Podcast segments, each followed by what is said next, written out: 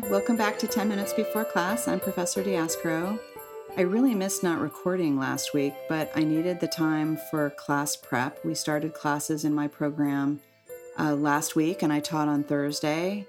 And as I've talked about before, at least for me, when there's a lot going on, I just really need to prioritize. And sometimes that means cutting something from my to do list, even if it's something that I love doing uh, however, temporarily. And so that's what I did last week. I had to cut the podcast and some other things that I I enjoyed doing so that I could prep for my class. And um, there was a lot of work to do. It was my first remote synchronous class, and so it required a lot of attention on my part, plus a whole slew of other work things that I was doing. So I got my first class under my belt. It went okay. I feel better. And now I'm back to my normal schedule and all the other things that I normally do. So I'm sure there'll be another time coming up when I have to cut something in order to save my sanity and get it all done. And I will do that. But for now, I'm, I'm good.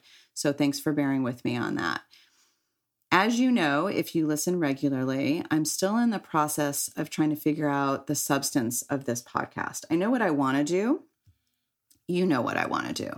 That is the shooting the shit kind of stuff that happens before class. But I've taken a bit of a detour in the last months um, as I've been pretty preoccupied myself with starting a remote fall term. And I've been very worried about students, um, all of you kind of doing the same. And so that's preoccupied me and taken up a lot of time. And so you've seen that reflected in the podcast it's also harder than I thought without the input from students to have like a 10 minute before class conversation all by myself. So I'm just getting used to this and it's okay. I'll get my bearings and I'll figure out what I'm doing. What helps is that in the last couple of weeks, I've received some mail. Yay. Uh, mostly from students of mine from previous years, and they've had some really useful observations and insights and some really good recommendations. I'm imagining that it's nice for them to be on the other side of the evaluation process too. Uh, they've been very good with their constructive criticism. Um, mostly, they've noticed that, and accurately, that most of the episodes have not been the kind of thing we do in class together. And they would know because they've been in class. So it's time to rectify that a bit. And I'm going to start by taking a suggestion from one of my awesome former students, Angela who emailed me at the beginning of last month. She actually had several great ideas that I've added to my list, but she wondered about what music I listen to when I work and when I exercise and when I'm just hanging out. And this is totally something that we would talk about before class. She's absolutely right. So here it goes the topic of today's episode. So when I exercise, I don't listen to music. That's weird, right? Like most people would listen to music, very upbeat music to get them kind of energized. I need so much incentive to exercise these days that I bribe myself with movies and TV shows that I don't otherwise have time to listen to or to watch. So that's what I do when I exercise. Probably not the best workouts in the world actually, but it gets me on my exercise bike or, you know, walking or something and this is really important. So I do just to get myself going, it's the movies or the TV. Um, but I also listen to audiobooks sometimes and I listen to podcasts as well. I'm a big podcast person these days. There's lots of really great podcasts. I should do an episode on that as well. I will do that. But um, so that's what I do for exercising. So that's a little disappointing, probably. No music for the exercising. But when I'm working, I do listen to music sometimes. I do a lot of writing and I have to do a lot of thinking and kind of synthesizing of information. And that just requires that I have no lyrics because I'll just get distracted and start singing or I'll, you know, my mind will wander. So it's mostly instrumental music for me. George Winston is at the top of my working playlist. I love piano. Um, I don't play it, but I love listening to it. And his season series is just beautiful. I highly recommend. And I just transitioned from summer to autumn because now we're starting school and it's September. So I recommend that. Check out his season series. That's um, George Winston. Yo Yo Ma is amazing. I used to listen to him all the time. And just recently, I was reminded of how much I love his music because he played with James Taylor, who I also love, um, at an online event that I was watching. And I was like, oh, Yo Yo Ma. Um, I need to add him back. So, I, you know, he's always been in my playlist, but I just haven't listened to him recently. So he's back in, and I just listened to him yesterday when I was working on something, and just beautiful. Butch Baldassari is amazing. He passed away a long time ago, um, but he's a bluegrass, or he was a bluegrass musician. His album, A Day in the Country, is just simply gorgeous and uh, just amazing. So I really recommend him. It is upbeat, it is soul soothing, it is the perfect thing to work to for me. Uh, and so he's got a number of albums, but A Day in the Country is my favorite. And sometimes I listen to the Gypsy Kings. They do have lyrics, but since I can't understand them, they kind of move to the back of my head and don't disrupt my focus, so I can work to them.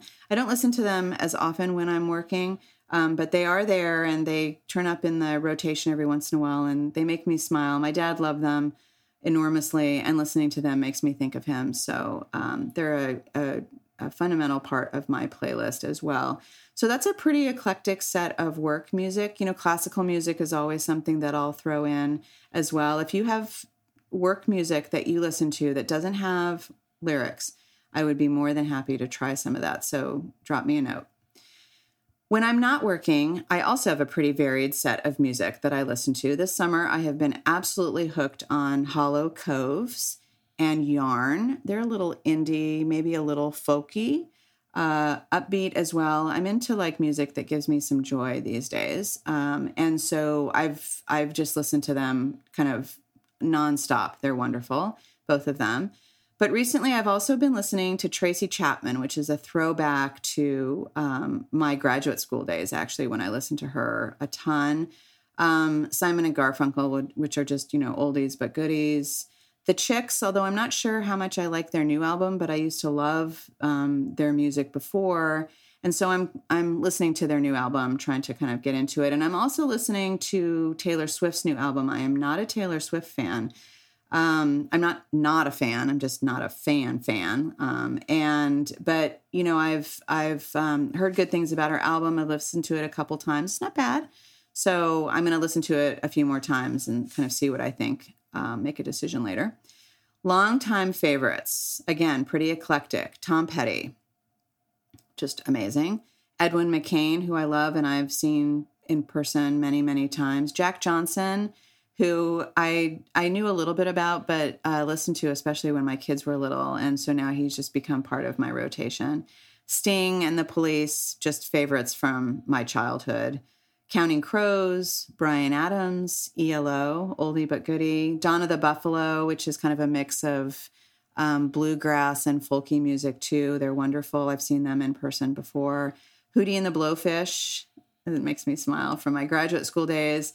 Um, and the Steve Miller Band, which is just a classic too. And then I noticed when I was when I was going looking through my my playlist for this podcast that Cat Stevens is in there too. And of course, that's like music from my parents' um, time. And I'm not exactly sure where he came from. He's great music, terrific musician, but I have to remind myself of why he's he's there.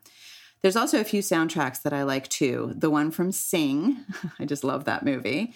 And this summer we started watching a TV show called on Hulu. So it you probably if you've heard about it, you probably watched it when it was actually on television. But Zoey's Extraordinary Playlist, which is just great um, really profound, a little bit sad, but really good. And the music in that TV show is phenomenal. So I have that on.